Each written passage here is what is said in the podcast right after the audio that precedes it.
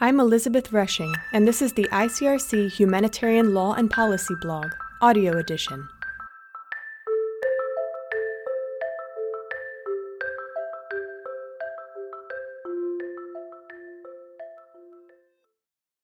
War, Law, and Outer Space Pathways to Reduce the Human Cost of Military Space Operations. Despite the long term desire of the international community to explore and use outer space for peaceful purposes, space systems have been employed for military purposes since the dawn of the space era. As the role of these systems in military operations during armed conflicts increases, so too does the likelihood of their being targeted, with significant risk of harm to civilians and civilian objects on Earth and in space. This is because technology enabled by space systems permeates most aspects of civilian life, making the potential consequences of attacks on space systems a matter of humanitarian concern.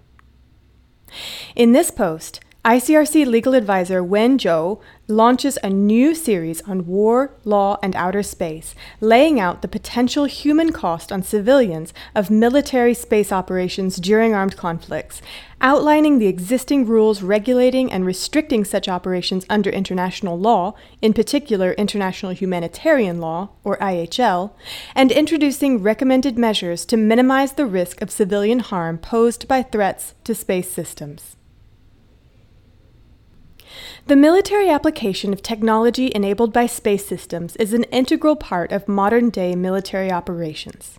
To date, armed forces have used space systems in a range of applications, such as satellite systems for the navigation of military aircraft, precision targeting and weapon systems, telecommunication satellites for global command and control, and remote sensors and other space based monitoring systems for advance warning of missile attacks, surveillance, and reconnaissance.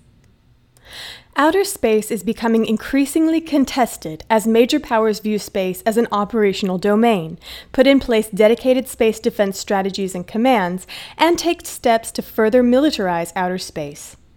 A growing number of states are engaged in the development, testing, and deployment of kinetic or non kinetic counter space capabilities.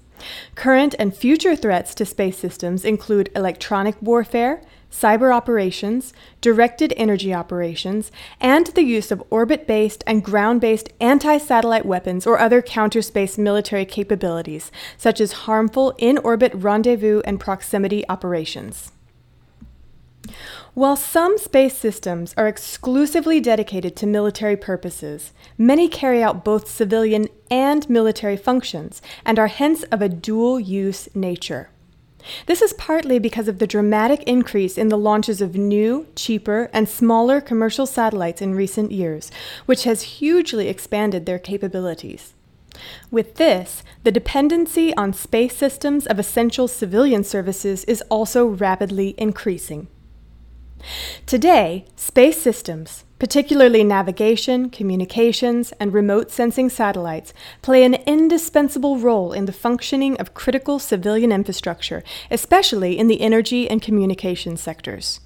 These sectors enable the provision of the essential services on which civilians depend, such as food production and supply, water, electricity, healthcare, sanitation, and waste management. Satellite services also contribute to every phase of humanitarian operations, from needs assessment to emergency relief delivery, from disaster risk reduction to resilience building in protracted conflicts. Take the ICRC as an example.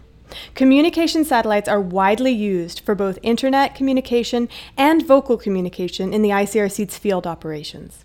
Around 10 to 15 percent of the ICRC field structures and personnel rely solely on satellite communication. Navigation satellites support logistics and provide low cost and accurate real time location tracking for personnel and large equipment necessary for the delivery of humanitarian assistance. Today, approximately 2,600 ICRC field vehicles have installed satellite tracking equipment. Earth observation satellites offer unique information and imagery for emergency mapping, risk assessment, and planning and implementation of humanitarian operations, as the generated imagery may reveal distressed agricultural conditions, impacts on water supplies, or destruction resulting from hostilities. In the event of an armed conflict between states relying on space systems for their military operations, essential civilian services on Earth that depend on space systems would also be put at risk. For example, physical damage or destruction of an adversary's space objects could generate a large amount of space debris, which could in turn damage or destroy other satellites that support safety critical and other civilian activity. Likewise, a cyber operation against a satellite system on which essential civilian services rely could disable the targeted satellite temporarily or permanently, resulting in widespread adverse consequences for civilians. Moreover, the large number of dual use systems in outer space puts the civilian activity they service at high risk, since the system's military function increases the likelihood of them being targeted. Existing limits under international law on military operations in or in relation to outer space. It is important to underline that military operations in or in relation to outer space do not occur in a legal vacuum. They are regulated and restricted by existing international law. Despite the long standing desire of the international community to commit to the quote, exploration and use of outer space for peaceful purposes, unquote, if military operations in or in relation to outer space were nevertheless to be carried out as part of an armed conflict, applicable international law includes the Charter of the United Nations and the relevant rules of customary international law prohibiting the threat or use of force space law treaties, IHL, and the law of neutrality. As was articulated in the ICRC's working paper on constraints under international law on military operations in or in relation to outer space during armed conflicts, the following rules of international law restrict the use of weapons and other military operations in or in relation to outer space during armed conflicts, including those designed or expected to disrupt, destroy, physically damage, or otherwise disable space systems whether it be a space component, a ground component, or any link between them, in, from, to, or through outer space, whether by kinetic or non kinetic means. First and foremost, Customary and treaty rules prohibit or restrict the choice of weapons, means, and methods of warfare that could be placed and or used in or in relation to outer space, including in the event of an armed conflict. The placement in orbit of objects carrying nuclear weapons or other weapons of mass destruction, the installation of such weapons on celestial bodies, and the stationing of such weapons in outer space in any other manner is prohibited. The establishment of military bases, installations, and fortifications, the testing of any type of weapons, and the conduct of military maneuvers on celestial bodies are forbidden. The moon and other celestial bodies must be used exclusively for peaceful purposes.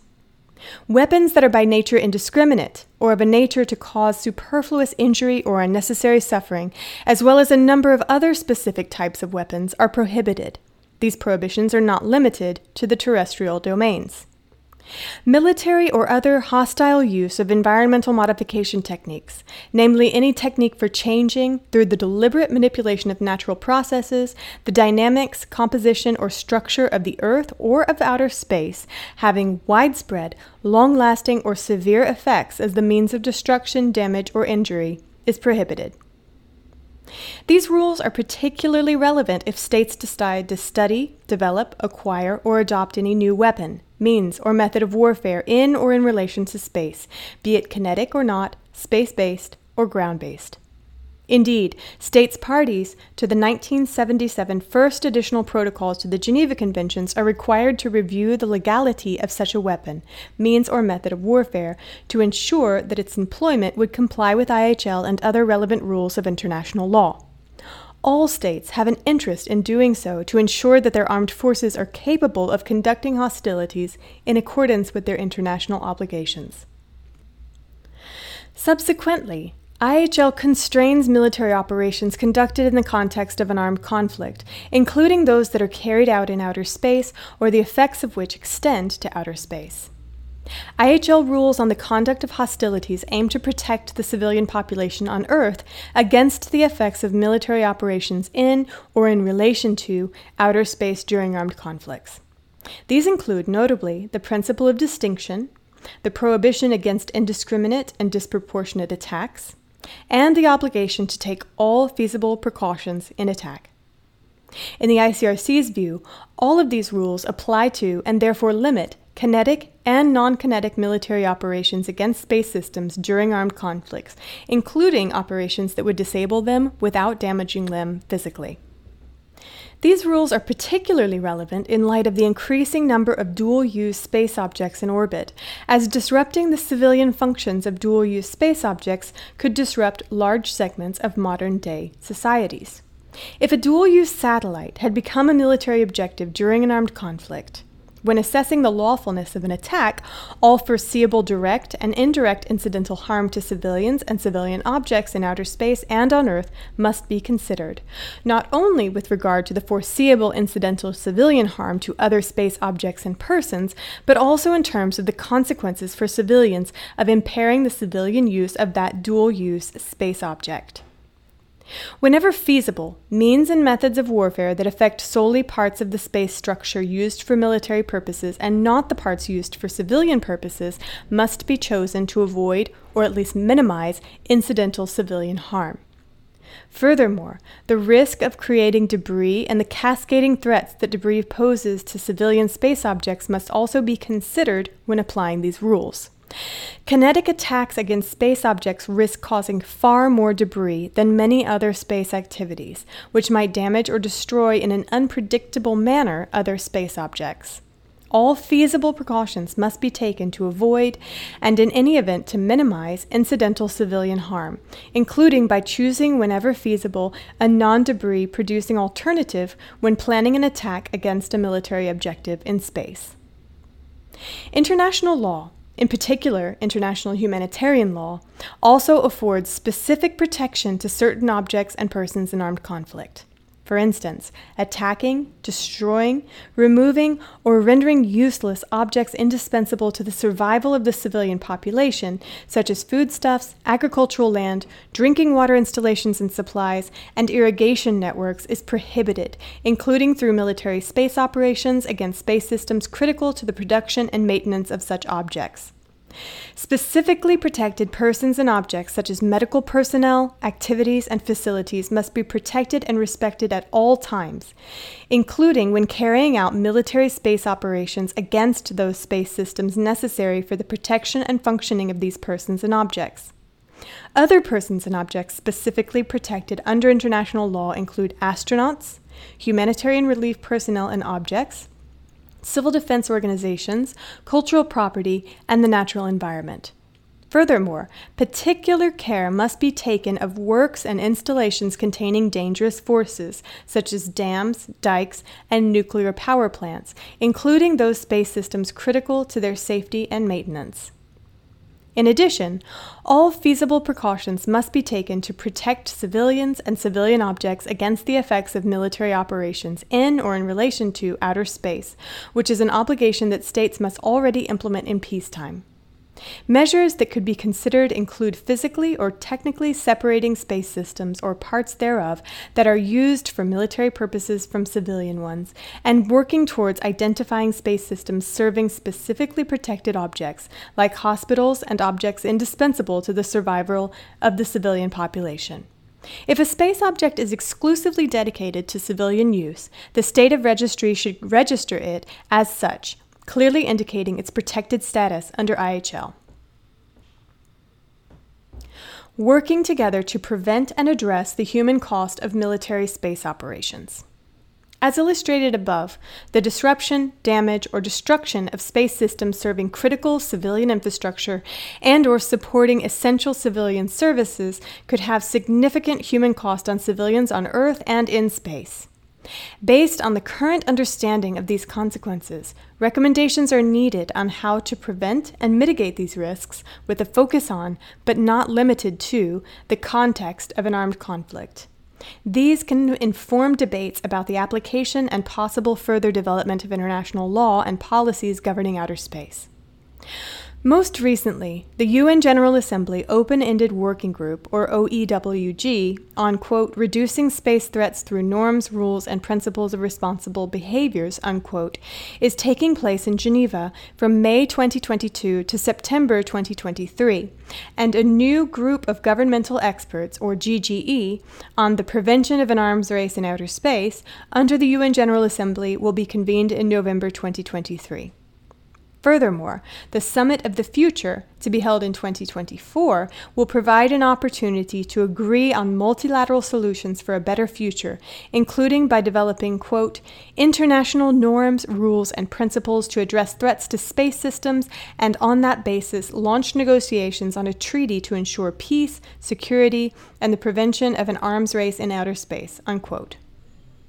The questions about how existing international law, including IHL, should be interpreted and applied in the context of outer space have prompted extensive work and discussions in multilateral processes and the development of national policies, doctrines, and military manuals, as well as academic initiatives such as the drafting of the McGill Manual on International Law Applicable to Military Uses of Outer Space and the Woomera Manual on the International Law of Military Space Activities and Operations. The ICRC, for its part, has participated in and contributed its expertise to these processes and initiative, based on its humanitarian mission and mandate. Most recently, we made five preliminary recommendations focusing on measures to minimize the risk of civilian harm posed by threats to space systems, which should be implemented at all times. In our view, states should 1. Refrain from conducting or supporting any military operation or other activity designed or expected to disrupt, destroy, physically damage, or otherwise disable space systems necessary for the provision of essential civilian services and for the protection and functioning of persons and objects specifically protected under international law. 2. Wherever feasible, physically or technically separate space systems, including satellites, communication links, and ground stations or parts thereof, that are used for military purposes from civilian ones, particularly with regard to systems necessary for the provision of essential civilian services and for the protection and functioning of persons and objects specifically protected under international law. 3. Identify, register, mark, announce, and or otherwise indicate those space systems within their jurisdiction or control that are to be spared from the effects of military space operations. 4. Refrain from developing, testing, or using kinetic counter space capabilities or conducting other harmful operations against space systems that are designed or expected to create space debris. And 5 cooperate to increase the resilience of satellite services for humanitarian relief and emergency response in times of armed conflict and other emergencies. These first three recommendations aim at ensuring the protection of space systems necessary for essential civilian services and specifically protected persons and objects. The fourth recommendation seeks to mitigate the risks of space debris, and the fifth aims to increase resilience of satellite services for humanitarian relief. More broadly, the ICRC urges states and militaries to consider the risks of humanitarian consequences if they decide to develop any military space capabilities or use them during armed conflicts.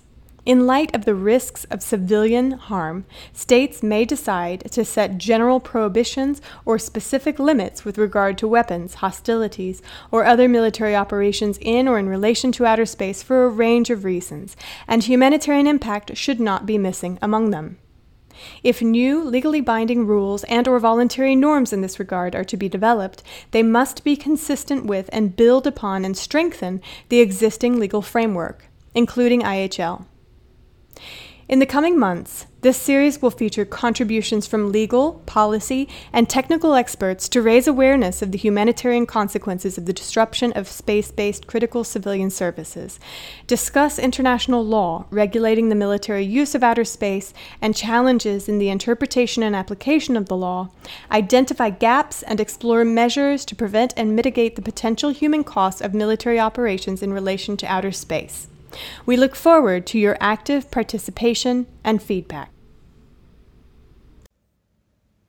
If you enjoyed this audio read, be sure to check out our full library of posts at the ICRC Humanitarian Law and Policy webpage at blogs.icrc.org/law and policy. You can also tune in to our new ICRC podcast, Humanity in War, on how international humanitarian law and policy protects the lives and dignity of people affected by armed conflict and violence. Humanity in War will be available on SoundCloud, iTunes, and Spotify.